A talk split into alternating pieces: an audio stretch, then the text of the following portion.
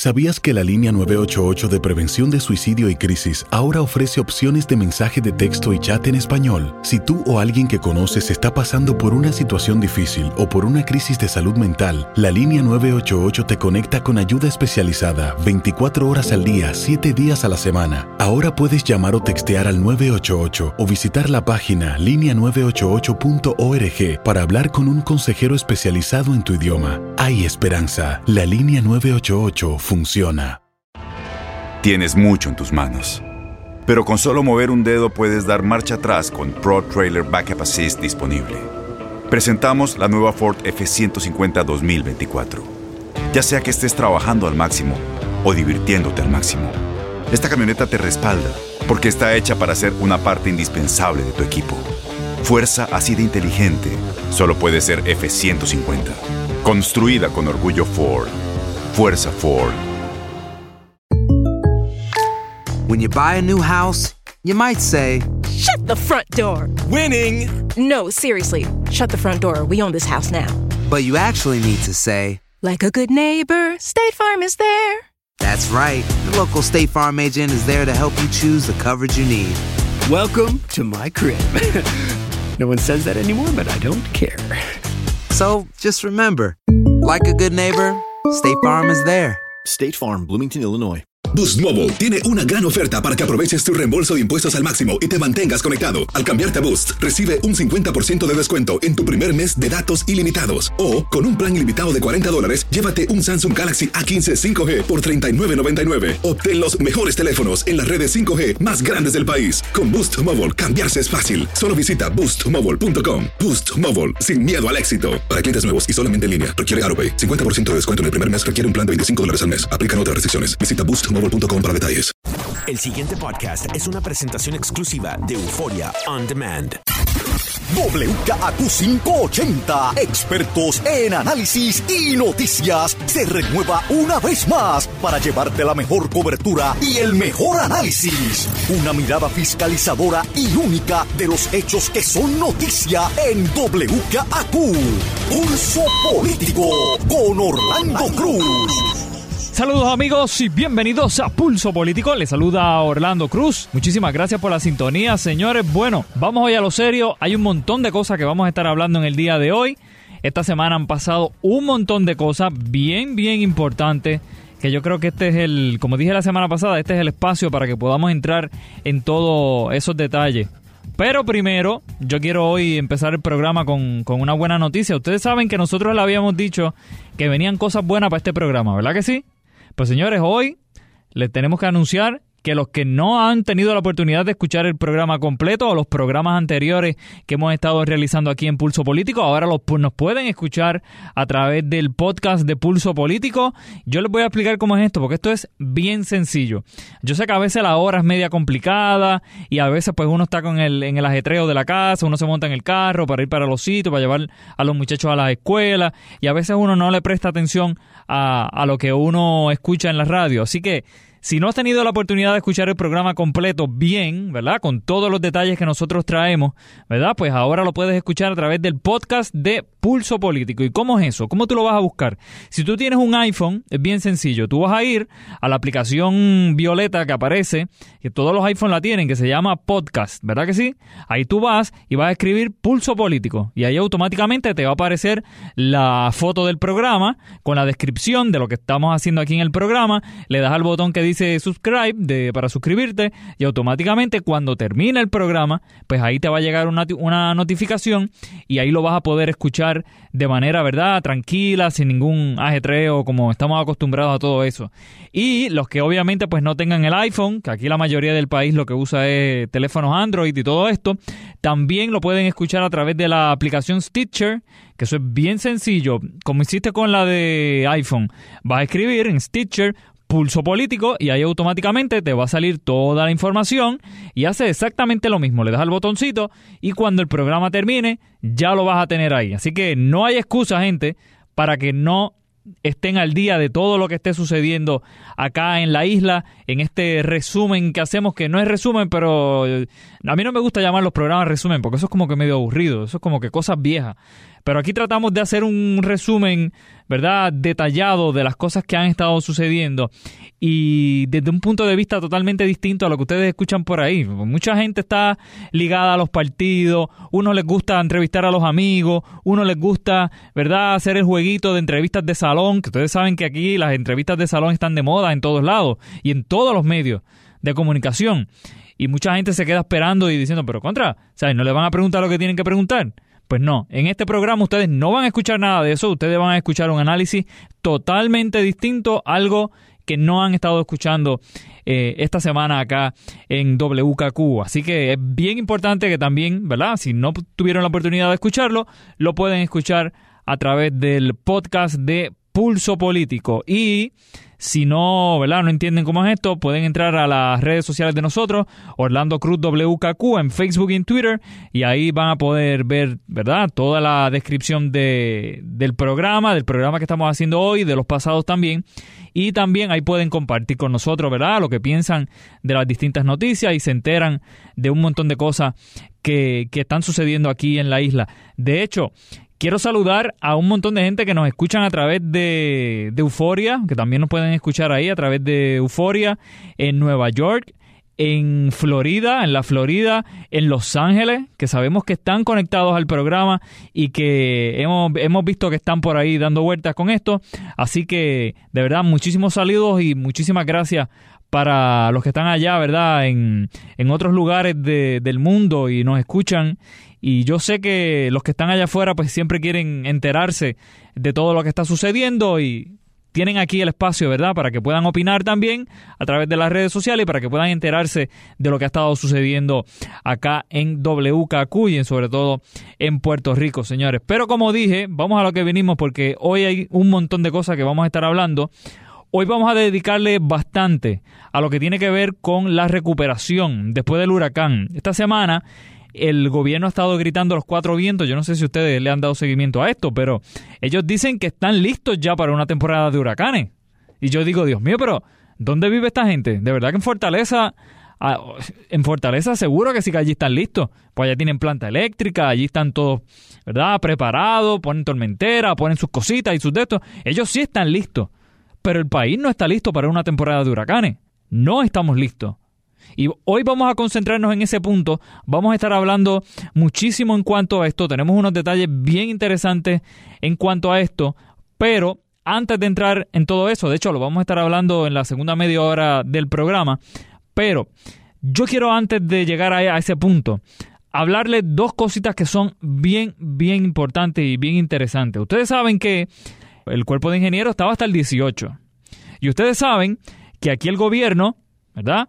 Ha estado mencionando montones de veces cuando estábamos ya en el, en el, periodo bien difícil que estaba levantándose el sistema eléctrico, yo no sé si ustedes se acuerdan de eso, todas las guerras y todas las las cosas que nosotros escuchábamos del gobierno y específicamente del gobernador, de que no, si el cuerpo de ingeniero eh, lo está haciendo mal, de que si el cuerpo de ingeniero está lleno de burocracia, de que si el cuerpo de ingeniero no está, no está eh, trabajando como se supone que trabaje, de que hay un montón de zonas que todavía la autoridad ni el cuerpo de ingeniero han estado tocando, todo, todo lo que sucedía con la situación de la luz eléctrica era que era culpa, culpa del cuerpo de ingeniero, ¿verdad que sí?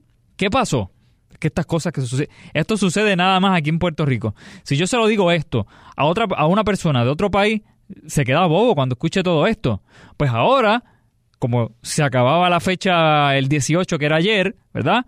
Pues ahora el gobierno de momento le dio como una cosa y le están pidiendo ahora, señores, al cuerpo de ingeniero, peor, déjame arreglarlo, le pidieron al cuerpo de ingeniero que se quede más tiempo. El mismo gobierno que lo estaba criticando. Explíquenme eso. O sea, yo quiero entender cómo dos meses atrás el, el, cuerpo de ingeniero era lo más malo, era lo más irresponsable, era lo más lento que había, era lo más incompetente prácticamente que había para trabajar todo lo que estaba sucediendo con la luz. Y ahora de momento, cuando se está llegando a la fecha, fíjense la hipocresía que hay en este gobierno. Porque es, ah, y lo tengo que decir de esa forma, la hipocresía que hay en este gobierno de la noche a la mañana ahora le estamos, ¿verdad? Ay, Dios mío, cuerpo de ingeniero, por favor, no te vayas, no te vayas, no sea como los nenes chiquitos, ¿verdad? Que dicen así, no te vayas, no te vayas. Pues así están, suplicándole al cuerpo de ingenieros, el mismo gobierno que los estuvo criticando, el mismo gobierno que prácticamente hizo campaña en contra del cuerpo de ingenieros diciendo que eran irresponsables. Poco le faltó para que le dijeran irresponsables. Pero habían señalamientos todos los días, todos los días de que el cuerpo de ingenieros no estaba dando el grado, de que el cuerpo de ingenieros se estaba atrasando en, en las cuestiones. ¿verdad? Yo recuerdo que yo decía aquí en el programa, si tanto problema ustedes tienen con el cuerpo de ingenieros, pídanle que se vayan. Cuerpo de ingenieros, no te quiero más aquí, lárguense.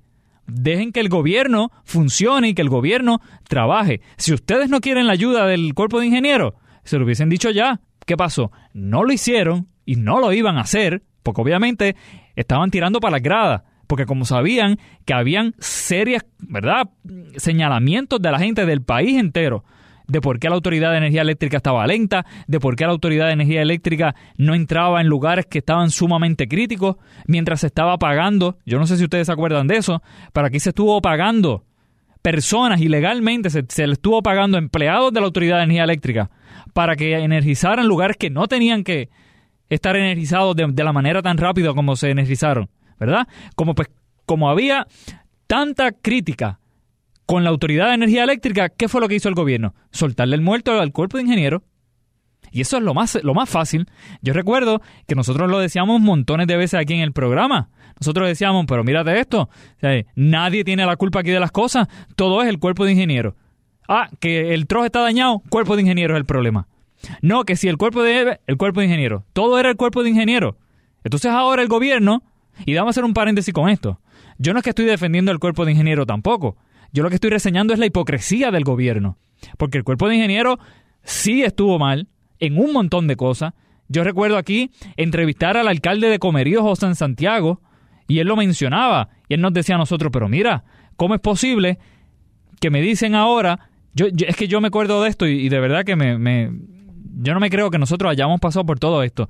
José Santiago nos decía a nosotros, y miren esto, ellos tenían un problema que para entrar, para que las brigadas pudieran entrar a un lugar, ellos necesitaban, ¿verdad? Equipo pesado, los digger y todas estas palas mecánicas, ¿verdad? Bien grandes, estos equipos.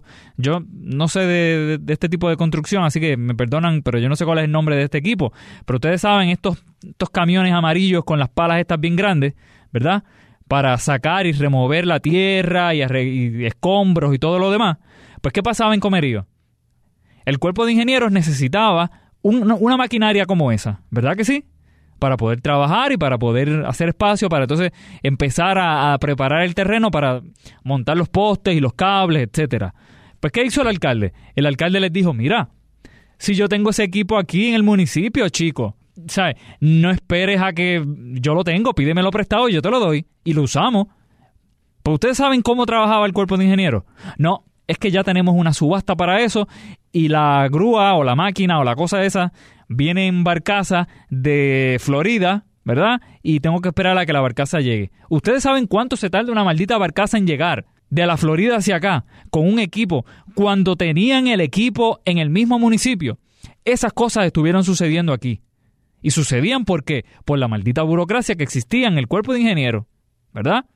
Así que no digan de que por lo menos yo estoy defendiendo el cuerpo de ingeniero, porque el cuerpo de, el cuerpo de ingeniero tuvo sus problemitas aquí bien serios, bien serios. Pero no todo lo que estaba ocurriendo aquí en el país era culpa del cuerpo de ingeniero, como ellos estuvieron mencionando por, qué sé yo, cuatro, cinco, seis meses, de que toda la culpa era del cuerpo de ingeniero. Pues entonces ahora el gobierno, el gobierno hipócrita que tenemos ahora mismo, ¿verdad?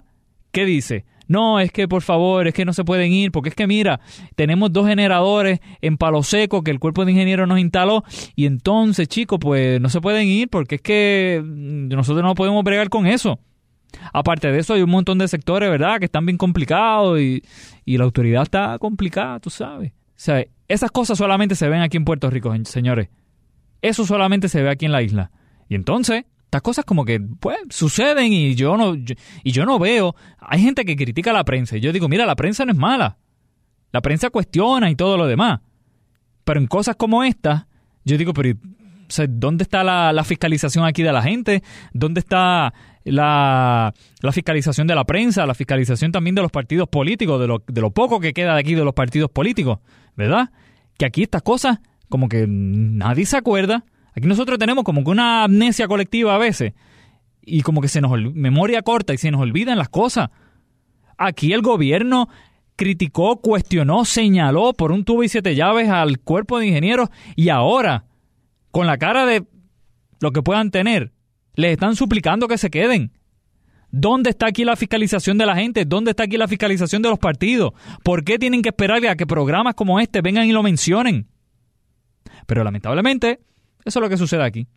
Como aquí nadie fiscaliza, como aquí estas cosas se nos olvida a todo el mundo, como eso, pues, ahí tenemos. Y señores, son en estos detallitos, en estas cositas pequeñas, que mucha gente puede llamar pequeñas, pero para mí no lo son. Ahí es donde uno mira y donde uno sabe el tipo de administración que tiene y cómo es que verdaderamente funciona la administración. Y ojo con esto, no digan que, que, ah, que mira, que ahora este, que este, le entró el espíritu de Muñoz, todas esas cosas. Señores, yo he dicho miles de veces aquí que yo no voto, yo no estoy afiliado a ningún partido, no tengo ninguna ideología ni nada. Yo las cosas que yo digo las pienso y las digo como yo entiendo que son, ¿verdad? Ese es el análisis que nosotros hacemos. Esto no está ligado a partidos políticos, esto no está ligado a nada. Así que, señores, vamos a ver qué es lo que va a estar sucediendo. Dice la Autoridad de Energía Eléctrica que ahora van a contratar tres, tres compañías. Nadie sabe dónde están las tres compañías. Nadie sabe lo que va a estar sucediendo con esto. De hecho, déjame hacer otro paréntesis aquí con todo esto. Ustedes recuerdan el municipio de Yabucoa, el municipio de Humacao específicamente y otros municipios de la zona central, este, Caguas y toda esa zona. Ustedes saben que tenían un problema sumamente grande con la situación de las brigadas. Y todo el mundo, los alcaldes llovían aquí en WKQ pidiendo a gritos, por favor, que les dieran brigadas para los municipios. ¿Qué hizo la Autoridad de Energía Eléctrica? Obviamente se enteró a través de los medios, ¿verdad? Porque miren el país en el que nosotros vivimos, gente, que esto es otra cosa. Miren el país en el que nosotros vivimos. Los alcaldes tienen que ir a las emisoras de radio y a, los canales de televisión para cuestionar, para pedir, para pedir, por favor, que les envíen brigadas a los municipios. Después se atreven a decir que este país está listo para una temporada de huracanes. Pues miren lo que estuvo haciendo la Autoridad de, de Energía Eléctrica esta semana. Les estuvieron sacando a las brigadas de algunos municipios que estaban trabajando, se la sacaron para qué? Para tirárselas a esos municipios. Yo no tengo ningún tipo de problema con eso. Ya era hora de que lo hicieran. Pero ojo, con la gente que tú me estás dejando, que no me estás atendiendo y que sacaste a las brigadas para allá. Nosotros hemos escuchado reclamos de alcaldes y de varias personas también que nos dicen, mira, la brigada aquí no ha terminado y ya me están diciendo que se van porque se van para Yabucoa o se van para yo no sé para dónde. Va a volver a ocurrir aquí, señores, con el poquito por ciento que queda para energizar, según la autoridad, ¿verdad? Que eso yo lo pongo bajo cuestionamiento.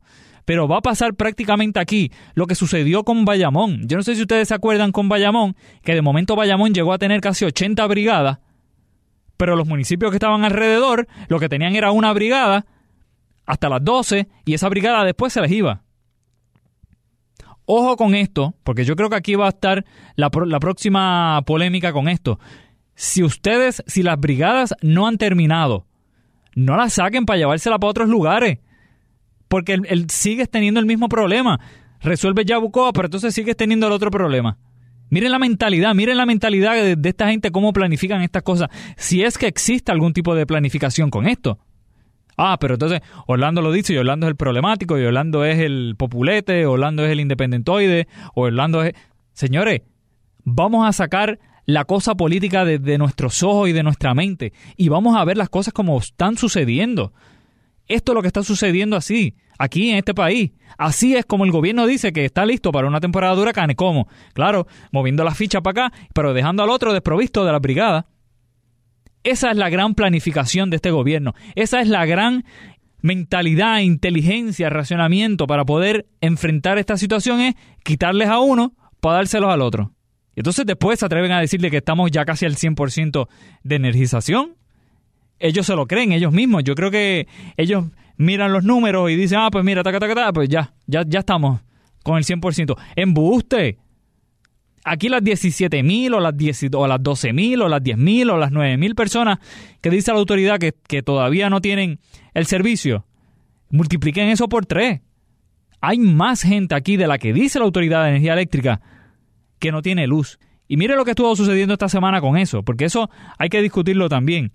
La calidad, no la calidad mental, sino el, el daño emocional que esto está creando es increíble, señores. En el municipio de Yabucoa, esta semana nos enteramos de que 24 llamadas de intentos de suicidio se estuvieron dando en los pasados meses. ¿Por qué? Por la falta del servicio en esas comunidades. Comunidades que no ven las brigadas, comunidades que lamentablemente no ven movimiento de nadie. Esas cosas se ven aquí en este país. La salud mental, señores, de este país, en muchísimos países, en muchísimos pueblos, está prácticamente por el piso. Entonces, fíjense una cosa tan pequeña como que, ¿verdad?, arreglarle a un sector que no tiene el servicio todavía. Fíjense las secuelas de eso, las consecuencias de eso. 24 llamadas en estos meses, obviamente por la falta de luz y por la situación de la, ¿verdad? Los, los, problemas, la falta de vivienda o las que las viviendas están afectadas. O sea, el nivel de desespero ha llegado, señores, a tal punto que ustedes lo vieron esta semana, el, el fin de semana pasado, una persona se tuvo que trepar a una, a una torre para llamar la atención para que por favor les envíen brigada. Así se está viviendo en este país. La gente se está trepando en las torres ya para que les den luz. Y no estoy exagerando, señores. Vean los videos. Escuchen las entrevistas de los alcaldes. Escuchen cómo esa gente se expresa. Lo desesperado, lo decepcionado que están con el gobierno y con las agencias del gobierno por el atraso y por cómo están funcionando con estas situaciones. Y no lo digo yo, vayan y vean los números, escuchen las entrevistas y vean ustedes cómo la gente ya se está comportando con esto. Mientras por un lado les dicen al mundo entero, porque ellos son locos, ¿verdad? Le gritan al mundo para traer turismo y todo lo demás. Ah, no, de que ya esto está listo, de que estamos ya ready to go para la próxima temporada de huracanes. Miren las cosas que están sucediendo todavía en los municipios. La gente se está trepando en las torres para que les den luz. Eso, si usted lo ve en otro país, usted lo puede entender, ¿verdad?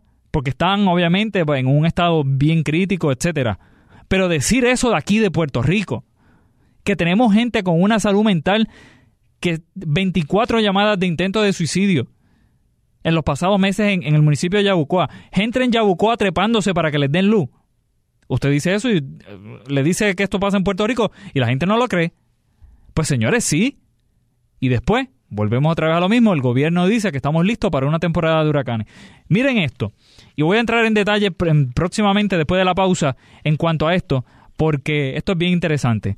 El periódico El Nuevo Día, el miércoles, en la página 12, los que tengan la, la oportunidad de buscarlo, lo pueden buscar. Esto lo estuvo escribiendo Mabel Figueroa eh, da unos números que son bien, bien importantes y que refuerzan todo esto que nosotros estamos diciendo.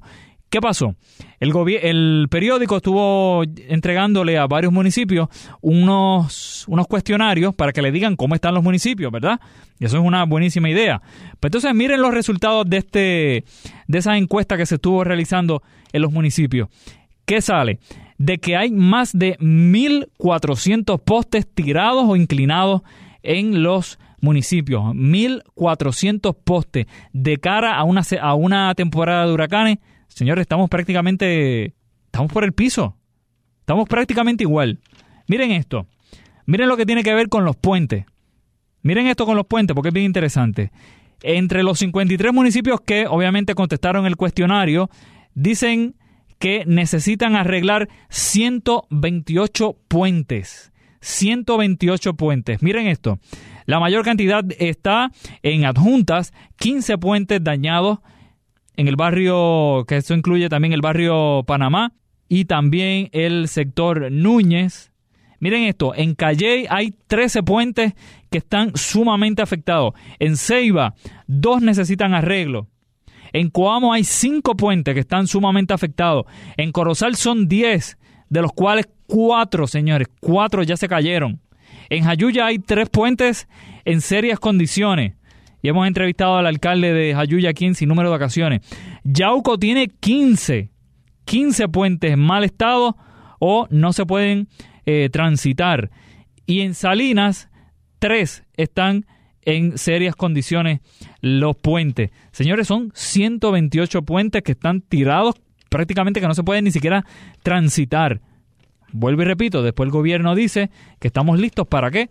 Para una temporada de huracanes. Miren esto, lo que tiene que ver con las carreteras, eso lo vamos a estar hablando más adelante en el programa, en la segunda media hora, así que todo el mundo pendiente a esto. Miren esto, los 53 alcaldes reclamaron la necesidad de mejorar 263 carreteras o tramos. 267 carreteras o tramos.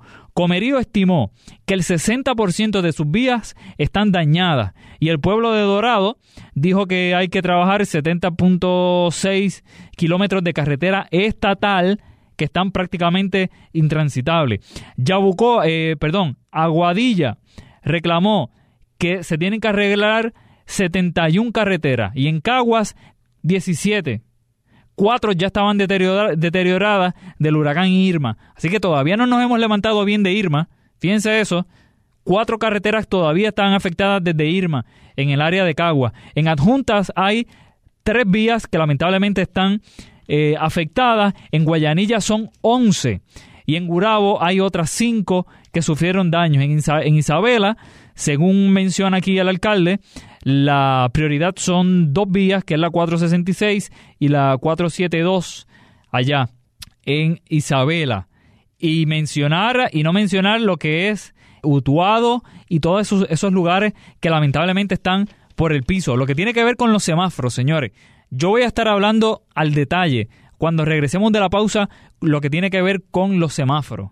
Señores, los semáforos se estiman ya en 144, bueno, hay, un, hay más de ciento y pico de, intersecciones ahora mismo que no están funcionando, que hay muchísimos problemas con ellos. Y volvemos otra vez a qué? A la excusa. Para todo, señores, para todo. En este gobierno hay una excusa. Para todo. Y cuando regresemos de la pausa vamos a entrar en detalle de lo que está sucediendo en las carreteras y lo que está sucediendo con los semáforos, señores.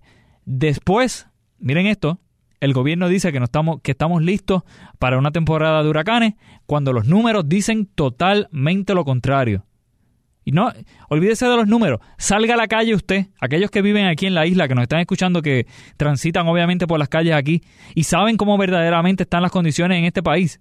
Salga usted, mire a su alrededor y usted verá que nosotros no estamos listos para una temporada de huracanes. Cuando regrese, entro con ese tema. Recuerden que pueden entrar a la página de redes sociales de nosotros, Orlando Cruz WKQ, en Facebook y en Twitter, y ahí nos pueden escribir, nos pueden mencionar lo que piensan, obviamente, de toda esta situación. Hacemos la pausa, regresamos, no se vayan.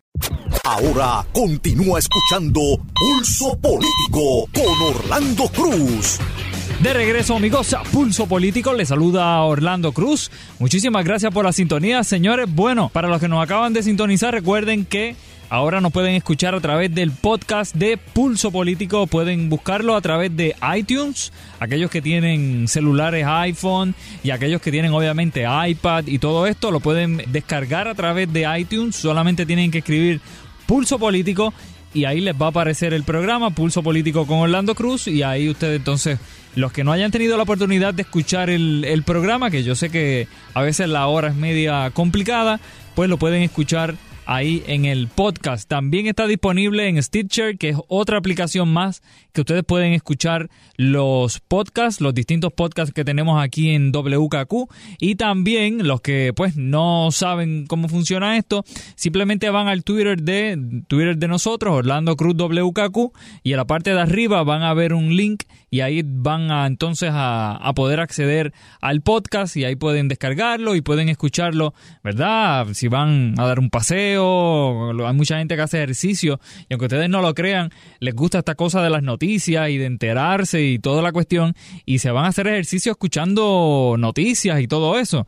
Pues ya saben que pueden descargar el programa aquí en WKQ, en el área de los podcasts, ahí también nos pueden conseguir también. Así que señores, estas son cosas nuevas que vamos a estar en este 2018 y ya lo saben, mientras más oportunidad, ¿verdad? Más personas entonces nos van a, poder escuchar y van a, poder tratar de entender lo que está sucediendo en este país, que eso es lo que nosotros intentamos hacer con este programa, hacerles como un breve resumen de lo que ha sido la semana, pero obviamente desde otro punto de vista. Aquí nosotros no estamos casados con nadie, no estamos vendidos con nadie, aquí yo digo lo que verdaderamente pienso, sin ningún tipo de ataduras con nadie, porque yo dije, como lo, lo estuve mencionando hace poco, yo ni voto, imagínense ustedes.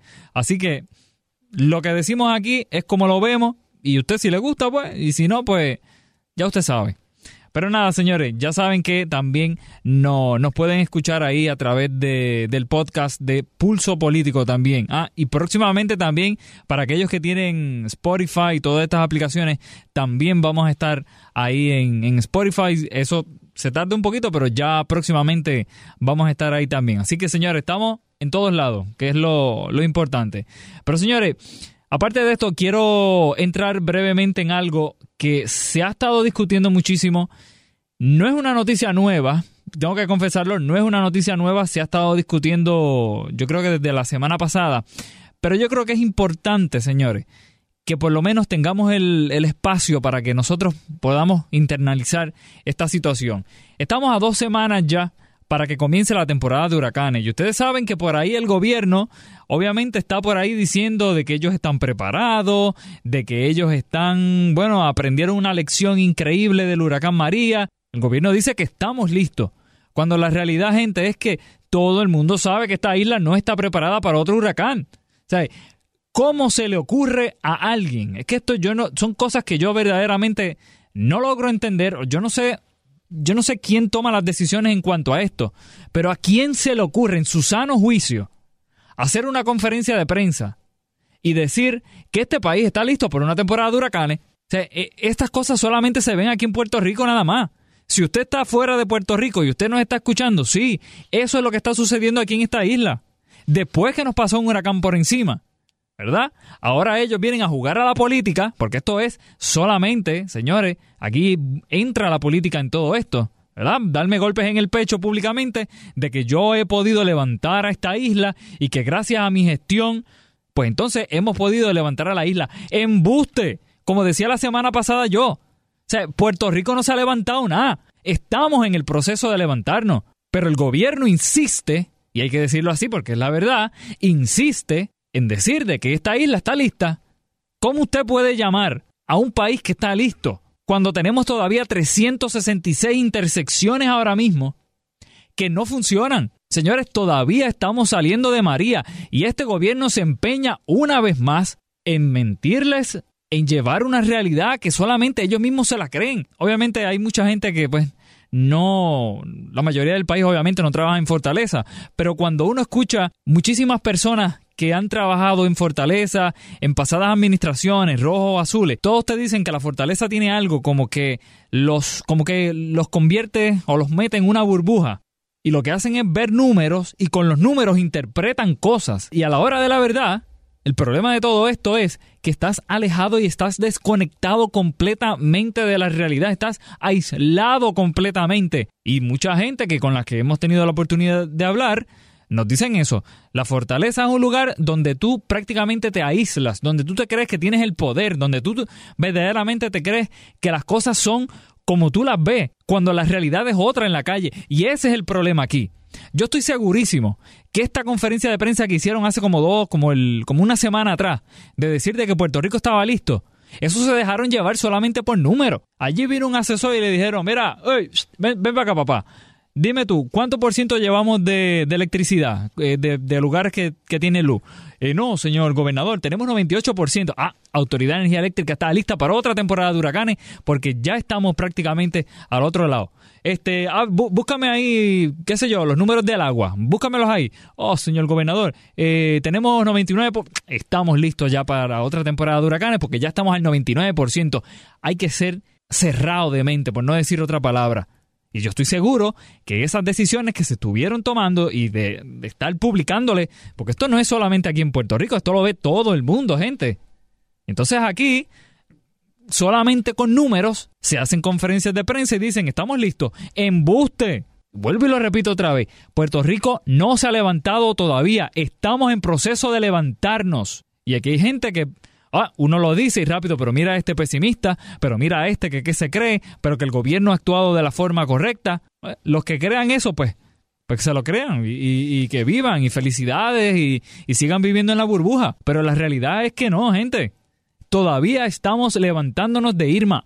Poco a poco, todavía hay lugares que están recogiendo escombros. ¿cómo nosotros podemos llamar a un país que está listo para una temporada de huracanes Cuando, cuando hemos tenido dos apagones generales, gente, en toda la isla, ¿verdad? Para el que no sepa lo que es general. Un apagón es dos apagones. Dos apagones. Un apagón que estuvo afectando la zona metropolitana. Todavía estamos inaugurando puentes, gente. Todavía no hay un plan de los suministros. Ojo con esto, que esto es bien, bien importante, lo que tiene que ver con los suministros, gente. Hemos escuchado en semanas recientes, hemos estado hablando o hemos estado escuchando específicamente a personas de MIDA y a personas de otras organizaciones que les preocupa verdaderamente lo que pueda suceder con los suministros en los puertos en los muelles específicamente. Hay muchísima gente que todavía está preparada con eso. Nosotros no estamos preparados todavía de parte de los muelles para enfrentar otra temporada de huracanes. La Autoridad de Energía Eléctrica, gente, todavía hay lugares que están bregando con plantas eléctricas, gente. Y los que tienen agua saben en este país. Lo mismo con la luz. Aquellos que tienen luz en este país se creen que, olvídense, que, ya la crisis acabó, pero la crisis no ha acabado todavía. Esa gente que tiene luz todavía en este país, ¿verdad? Que les regresó y que gracias a Dios está más o menos estable la situación. Saben que se le va la luz a la semana como dos o tres veces. No estamos listos. No estamos listos tampoco en lo que tiene que ver con el agua. Como dije, todavía hay sectores que están trabajando con la situación del agua. Todavía hay sectores que lamentablemente tienen interrupción de, de servicio porque la planta tuvieron problemas. Señores, y eso lo escuchamos todos los días de Dios aquí en WKQ, gente. Lo mismo con la luz. Llega la luz, cada tres días se va, una cuestión así. Y aquí el gobierno se empeña en mentirles a la gente y el gobierno se empeña en crear una imagen de un país que no es. Esa no es la realidad de Puerto Rico lo que tiene que ver con los municipios. Todavía las ayudas no han terminado para los municipios. Miren el alcalde de Arecibo, miren el alcalde de Calley, que esta semana estuvieron hablando también acá en, en Univisión específicamente, estuvieron hablando con, con Ferdinand en jugando pelota dura la situación crítica que tienen ellos todavía, los reembolsos, lo que todavía los municipios, incluso por lo menos de Comerío y otros, y otros municipios también, que están haciendo prácticamente el trabajo de la Autoridad de Energía Eléctrica. Y eso es mucho decir, gente. Todavía hay municipios que están realizando trabajos de la Autoridad de Energía Eléctrica, prestándole equipos a la Autoridad de Energía Eléctrica para que puedan instalar postes, para que puedan poner incluso las trenzas. Ustedes saben, las trenzas, eso es el cable que del poste a tu casa. Miren el caso de Comerío. Todavía Comerío está regalando trenza cosa que le toca a la Autoridad de Energía Eléctrica, gente. Y el gobierno insiste en qué? En que el país está listo para una temporada de huracanes. Lo de las intersecciones, miren este detalle, porque esto es bien, bien importante. Y aquí me voy a, aquí me voy a detener un poquito en, esto, porque esto es bien interesante. Miren lo que estuvo diciendo esta semana el Departamento de Obras Públicas, Carlos Contreras. Miren lo que dice DITOP en cuanto a las intersecciones, que hemos estado hablando muchísimo durante esta semana aquí. 366 intersecciones en la isla todavía no cuentan con los semáforos funcionando, señores. Miren esto, el secretario de DITOP, Carlos Contreras, dijo que además hay otras 120 intersecciones con semáforos que han sido reparadas pero no tienen servicio de energía eléctrica, por lo que no funcionan. O sea, que no solamente son las 366, sino que son 120 adicionales. Así que estamos hablando casi de cuánto, 400 y pico de, de intersecciones que todavía es la hora que no funcionan. Miren esto, Contreras detalló de 896 intersecciones semaforizadas que fueron contratadas en la primera fase de reparación, ya se han completado 804 más unas 38 adicionales que repararon nuestras brigadas internas, colocando la cifra de intersecciones reparadas en, en 842. Sin embargo, encontramos, no encontramos trabajando mano a mano con la Autoridad de Energía Eléctrica para energizar las 120 intersecciones que aún no cuentan con el servicio. Y después dicen que estamos listos para una temporada de huracanes. Pero señores, la próxima crisis que se avecina con esto es las intersecciones. Esto es un asunto bien, bien serio. Esto es algo prácticamente igual que a lo que estuvo a lo que estuvo sucediendo con la luz. Aquí se juega la vida de la gente cuando se monta en el carro y cruzar por las intersecciones. Yo siempre lo he estado mencionando. La intersección de la cárcel federal, esto es acá en el área metropolitana, eh, creo que eso es Guaynabo todavía la guardarraya entre Guainabo y Cataño, esa zona por ahí, ustedes saben que, por lo menos los que transitan por esa zona saben que ahí tenemos el muelle al lado. y tenemos una zona industrial que eso es moviendo camiones 24 horas al día. Esa intersección está completamente dañada. Y hasta donde yo tengo entendido, ahí hay eh, servicio eléctrico. Entonces, ¿por qué es la hora que no vemos una intersección como esa tan importante y la tenemos todavía allí con un guardia, ponle de 5 de la mañana a 10 de la mañana? Es una cosa increíble que cruzar por esa intersección. Esas cosas son críticas aquí en este país. Yo decía la semana pasada, si usted quiere que Puerto Rico se levante, ¿verdad? Si usted quiere que Puerto Rico se levante, comienza a arreglar mínimo eso. Pero lamentablemente esas cosas como que pues, pero por lo menos lo que el gobierno intenta hacer con esto es de que puede que le cojamos pena, que ay bendito, pero es que no hay luz. Y pues, ¿qué tú quieres que yo haga con esto? Yo no puedo poner luz ahí si no hay luz. ¿Qué tú quieres que yo haga? Señores, no. Llevamos casi ocho meses ya en esto y escuchando todos los días lo mismo, el disco rayado, todos los días lo mismo, de que si ya mismo, de que si próximamente, de que si por ahí viene una subasta, de que si este, estamos publicando un RFP para una subasta, ay Dios mío, de que si no hay suplidores, de que si entonces si eh, tenemos el suplidor, pero entonces no tenemos servicio eléctrico, pero entonces después vamos a la autoridad de energía eléctrica, la autoridad de energía eléctrica dice que no, que eso no le toca a ellos, que le toca al cuerpo ingeniero, Así es como está viviendo el país, señores. Así es como se está viviendo esto. Y es así. Yo no sé ustedes si le dan seguimiento a todo este tipo de cosas, pero se lo digo yo que obviamente vivimos el día a día de todas estas situaciones. Y esas son las excusas. Nadie tiene la, la, responsabilidad aquí. Fíjense eso. Nadie tiene la responsabilidad aquí. Si no es de la autoridad, vamos a coger el, el mismo caso que estábamos hablando ahora, de la situación de los semáforos miren las excusas que pone D-Top. Miren esto, para que ustedes vean cómo es esto, porque esto es increíble, de verdad. D-Top dice, no, es que, eh, chico, mano, lo que pasa es que no hay suficientes suplidores para eso. Está bien, pues vamos a darle por hecho de que está bien, no hay suplidores para eso, ok.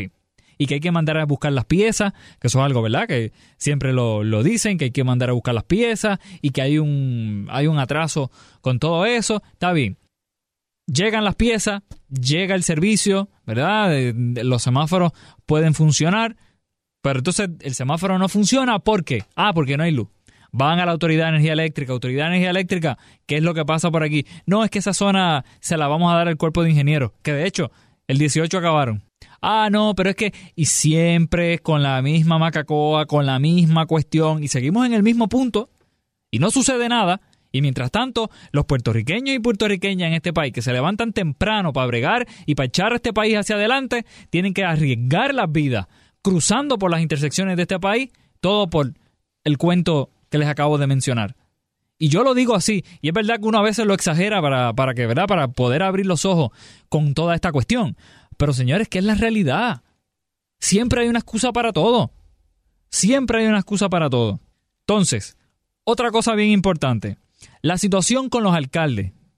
Aquí hemos estado escuchando al alcalde, como dijo ahorita, el alcalde de Arecibo y el alcalde de Calley mencionar, y esto es bien importante, de que ellos aparentemente no han tenido ninguna comunicación con el gobierno central en cuanto a esto, ¿verdad? En lo que tiene que ver con los preparativos y toda esta, y toda esta cuestión. Señores, lo, es que vuelvo y repito otra vez, ¿dónde vive esta gente? Pues, ¿Qué es la realidad? ¿Dónde viven? Si usted quiere llevar un plan al dedillo, una cosa en cuanto a esto, ¿verdad? Usted lo quiere hacer muy bien y usted se va a atrever a decir que la isla está lista. ¿Cómo usted se atreve a decir una cosa como esa si no se ha, no se ha reunido con los alcaldes todavía? Señores, aquí todo el mundo sabe que los alcaldes tuvieron que moler vidrio en el pecho a ellos día y noche, bregando con la situación, bregando con las personas. Si usted quiere realizar un plan, tiene que reunirse con los alcaldes. ¿Cómo usted no se va a reunir con los alcaldes? Ah, pero no, señores, estamos listos para una temporada de huracanes. Estamos listos. Olvídese usted que venga otro, que estamos listos. Que es increíble, de verdad. Lo que tiene que ver, y esto es una cosa que estuve escuchando recientemente y me, me, llamó, me llamó la atención mucho porque esto lo estuvimos discutiendo hace como dos años aquí en WKQ. Lo que tiene que ver con el centro de operaciones. Ustedes saben que cuando ocurren estas emergencias, obviamente como un huracán, pues se tienen que activar unos centros de operaciones. Hasta la semana pasada no había ningún centro de operación, ¿verdad?, fijo en cuanto a esto. Pues recientemente ahora el gobierno está mencionando de que se van a, a ir para el centro de, conven- de convenciones y entonces el centro de convenciones va a ser un centro de, de verdad de operaciones como estuvo pasando ya en, en el huracán pero aquellos que estuvimos verdad que estuvimos días y días semanas y semanas trabajando desde el centro de convenciones cubriendo todo esto saben que el centro de convenciones pues es un centro de convenciones gente no es un lugar preparado para emergencias ni nada de lo de, ni nada por el estilo. Es un centro de convenciones donde se hacen convenciones, obviamente. Y allí aquello era, bueno, olvídese usted.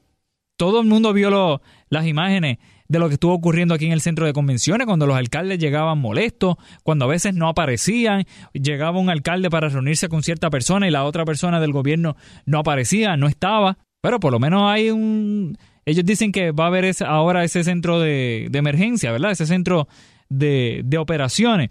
Y otra cosa bien importante también en cuanto a esto. La Agencia Estatal de Manejo de Emergencia, y esto es un tema que lo estuvimos discutiendo en el programa de Ojeda recientemente, está en un lugar en Cagua, gente, donde ale- alegadamente se inunda. Yo no recuerdo, o yo por lo menos no sé cómo se estuvo comportando esto con el huracán, por lo menos esto con el huracán. Pero señores, hay que echarle al ojo a esto porque esto es muy importante. También, otra cosa bien importante, mientras el gobierno dice que estamos listos, todavía hay personas, señores, que están viviendo bajo toldos. Vayan ustedes por los municipios. Cuando ustedes llegan, los que son, ¿verdad? Los que viajan frecuentemente, ustedes saben que cuando ustedes están llegando a San Juan, ustedes ven la cantidad de toldos todavía que hay en los lugares, en los distintos lugares. Y déjenme decirle algo, ustedes ven eso acá en la, en la zona metropolitana. Pero señores, lo que está sucediendo en la zona de la montaña es otra cosa y es muchísimo peor. Acá se ve porque obviamente los aviones le pasan por encima y la gente lo puede ver. Pero señores, hay lugares en la montaña donde están sumamente afectados y donde de hecho todavía, como dije, hay gente que todavía está durmiendo bajo toldo. Por ahí dicen que si Hogar renace y todo lo demás, que lo, lo hemos estado escuchando aquí también recientemente, ha habido un montón de señalamientos con el programa Tu Hogar Renace. Muchísimas personas nos han llamado acá a WKQ y nos, mencionan y nos dicen, pero mira, aquí le he dado tiempo a Tu Hogar Renace y siempre hay una excusa y siempre hay una situación que vivienda entonces tenga que, que, ¿verdad? que contestar todas esa- esas preguntas. Pero hay unos señalamientos bastante fuertes con lo que tiene que ver con el programa Tu Hogar Renace. Y todavía hay lugares que lamentablemente no los han tocado todavía. Y lo sé porque conozco gente que todavía es la hora que no le han tocado la casa y la casa se afectó completamente. Así que también tienen que bregar con, con esta situación. Otra cosa que es bien importante y estuvimos mencionando algo también al principio del programa, la situación, señores, con la salud mental de este país. Esta semana tuvimos lamentablemente la información de que por lo menos solamente, gente, en el área de Yabucoa, en el área de Yabucoa, se han reportado 24 casos de intento de suicidio, de señores. Esto es crítico. La salud mental de este país está por el piso en muchísimos sectores donde todavía es la hora que ni siquiera ven brigada. Así que, señores, en- nos hemos concentrado obviamente con lo que tiene que ver con las estructuras y todo lo demás, pero ni hablar de la salud mental de este país después del huracán. O sea, aquí yo estoy seguro y yo de verdad que yo le pido a Dios que por favor no entre ningún aparato de estos otra vez. Pero lamentablemente si llegara a suceder algo, este país emocionalmente sufriría de una forma increíble, increíble de verdad. Hay gente que lamentablemente están sumamente deprimida. Yo he tenido la oportunidad de dialogar con por lo menos dos o tres personas que están sumamente afectadas todavía con esto del huracán. Y ustedes se creen que a ocho meses ya mucha gente ha superado. No, hay gente que todavía está sufriendo internamente lo que fue el huracán María. Y entonces el gobierno insiste en qué? En decir de que el país está listo para una temporada de huracanes. Y estamos a dos semanas de eso. Imagínense ustedes eso. Otra cosa bien importante que se me quedó también sobre la situación de la luz. ¿Cómo es posible que el gobierno se atreva también a decir de que estamos listos para una temporada de huracanes? Cuando los alcaldes tienen que venir aquí a WKQ y a los canales de televisión y a cuanta periódico y a cuanta oportunidad tengan para suplicar, no una vez, tres o cuatro veces, para que le lleven brigadas a los municipios. El caso de Yabucoa, ¿cuántas veces ustedes han escuchado al alcalde de Yabucoa, Rafael Zurillo, aquí en WKQ por la mañana, pidiendo, suplicando que le- les envíen brigada? Y es como que ahora esta semana fue que parece que les van a enviar algo y creo, tengo entendido de que sí, de que les estuvieron enviando una cantidad de brigada para esa zona. Y yo me alegro muchísimo por eso. Pero señores, un alcalde tiene que ir a una estación de radio para suplicar algo que se supone que le toque. Así estamos viviendo en Puerto Rico. Después decimos, ¿verdad? Después mencionamos de que Puerto Rico se levanta y toda esa cuestión. Puerto Rico no se ha levantado nada. Entonces, lo mismo pasó con, con Yabucoa, lo mismo pasó con Comerío. Ustedes saben que el alcalde de Comerío prácticamente a la semana lo entrevistábamos aquí en WKQ como tres o cuatro veces por la situación de que él necesitaba brigadas para el municipio. Y estos son los municipios obviamente de la montaña, pero también el área metropolitana lo han estado sufriendo. Jayuya, obviamente que es de la montaña, el área de Humacao, el alcalde de Humacao ha estado obviamente suplicando también a través de, de las estaciones de radio de WKQ pidiendo por favor que les envíen brigadas al municipio y después nos atrevemos a decir, es que es una cosa de verdad, después nos atrevemos a mentirle al país y a decirle de que Puerto Rico está listo para una temporada de huracanes con todo lo que yo les acabo de mencionar ahora mismo. No estamos listos, no, el gobierno no está listo, muchas familias no están listas para una temporada de huracanes. Yo lo único que me queda es, de verdad, y todos lo que nos queda es, por lo menos, tratar de prepararnos lo que podamos. Gracias a Dios, pues por el momento no hay nada y yo espero que obviamente esto siga así, de que todo esté tranquilo, ¿verdad? Es verdad que todavía no ha comenzado la, no ha comenzado la temporada de huracanes. Pero señores, a nivel individual de cada uno, uno tiene que hacer un análisis de lo que estuvo sufriendo, ¿verdad? En el huracán no es solamente ponerle una planta eléctrica en la casa para poder dormir con aire acondicionado o para poder tener, ¿verdad?, luz para los equipos. Ese análisis que ustedes tienen que hacer, o por lo menos lo que yo recomiendo que deben de hacer, tiene que ver más allá de la planta eléctrica. Tiene que ver cómo la estructura de la casa, ¿verdad? Si tu casa está bien, pues obviamente le das una otra chequeadita por el lado y dices, mira, si esto no se lo llevó ahora este, pues posiblemente si viene uno, que uno nunca sabe, ¿verdad? Pues entonces puede haber algún tipo de problema. Esas cosas uno tiene que estar realizándolas también. Porque ustedes saben que a la hora de la verdad, olvídese usted del gobierno. Porque a la hora de la verdad, usted va a tener que enfrentarse solo a las situaciones y usted va a tener que meterle pecho como se hizo ya en este pasado huracán. Así que señores, olvídense del gobierno porque esto es algo individual. Esto es algo que nos toca a todos nosotros y todos tenemos que hacer el análisis de qué es lo que falló en el pasado huracán para entonces nosotros y todas nuestras familias poder estar listos para la próxima temporada de huracanes, que como dije, estamos ya a las puertas de esto, ya comienza en dos semanas esto. Señores, nosotros nos vamos, nosotros regresamos el próximo lunes a las 5 de la mañana aquí en WKQ y el próximo sábado en una nueva edición de Pulso Político. Y recuerden que también ahora nos pueden escuchar a través del podcast de Pulso Político, nos pueden escuchar eh, a través de Euphoria On Demand, también en iTunes, también en Stitcher. Y los que obviamente pues no manejan mucho este tipo de tecnología, sí, pues simplemente van a la página de Twitter de Orlando Cruz WKQ, ahí entran y van a ver el link rápido arriba de donde pueden descargar el, podcast. Ahí van, se suscriben y automáticamente, a la vez que terminemos el programa, eso automáticamente se sube y les llega una, una notificación al teléfono y ustedes ahí lo, lo pueden escuchar. Así que señores, eso es algo, como dije ahorita, eso es algo nuevo que vamos a estar llevando en este 2018 y todavía faltan un montón de cosas nuevas que vamos a estar estrenando este año en el programa. Así que señores, será hasta la próxima, no se vayan. El pasado podcast fue una presentación exclusiva de Euphoria On Demand. Para escuchar otros episodios de este y otros podcasts, visítanos en euphoriaondemand.com. Boost Mobile tiene una gran oferta para que aproveches tu reembolso de impuestos al máximo y te mantengas conectado. Al cambiarte a Boost, recibe un 50% de descuento en tu primer mes de datos ilimitados. O, con un plan ilimitado de 40 dólares, llévate un Samsung Galaxy A15 5G por $39.99. Obtén los mejores teléfonos en las redes 5G más grandes del país. Con Boost Mobile, cambiarse es fácil. Solo visita boostmobile.com. Boost Mobile, sin miedo al éxito. Para clientes nuevos y solamente en línea, requiere AroPay. 50% de descuento en el primer mes requiere un plan de 25 dólares al mes. Aplican otras restricciones. Visita Boost Este abril te invitamos a nuestra feria virtual Univisión Contigo rumbo a la universidad. Conéctate virtualmente con representantes de colegios y universidades en la costa este. Desde Nueva York a Florida, aprende sobre ayuda financiera, becas y otros recursos para continuar tu educación. Regístrate para asistir y para la oportunidad de ganar una tableta. Te esperamos en Univisión Contigo rumbo a la universidad del 3 al 9 de abril. Regístrate ya en univision.com diagonal universidad.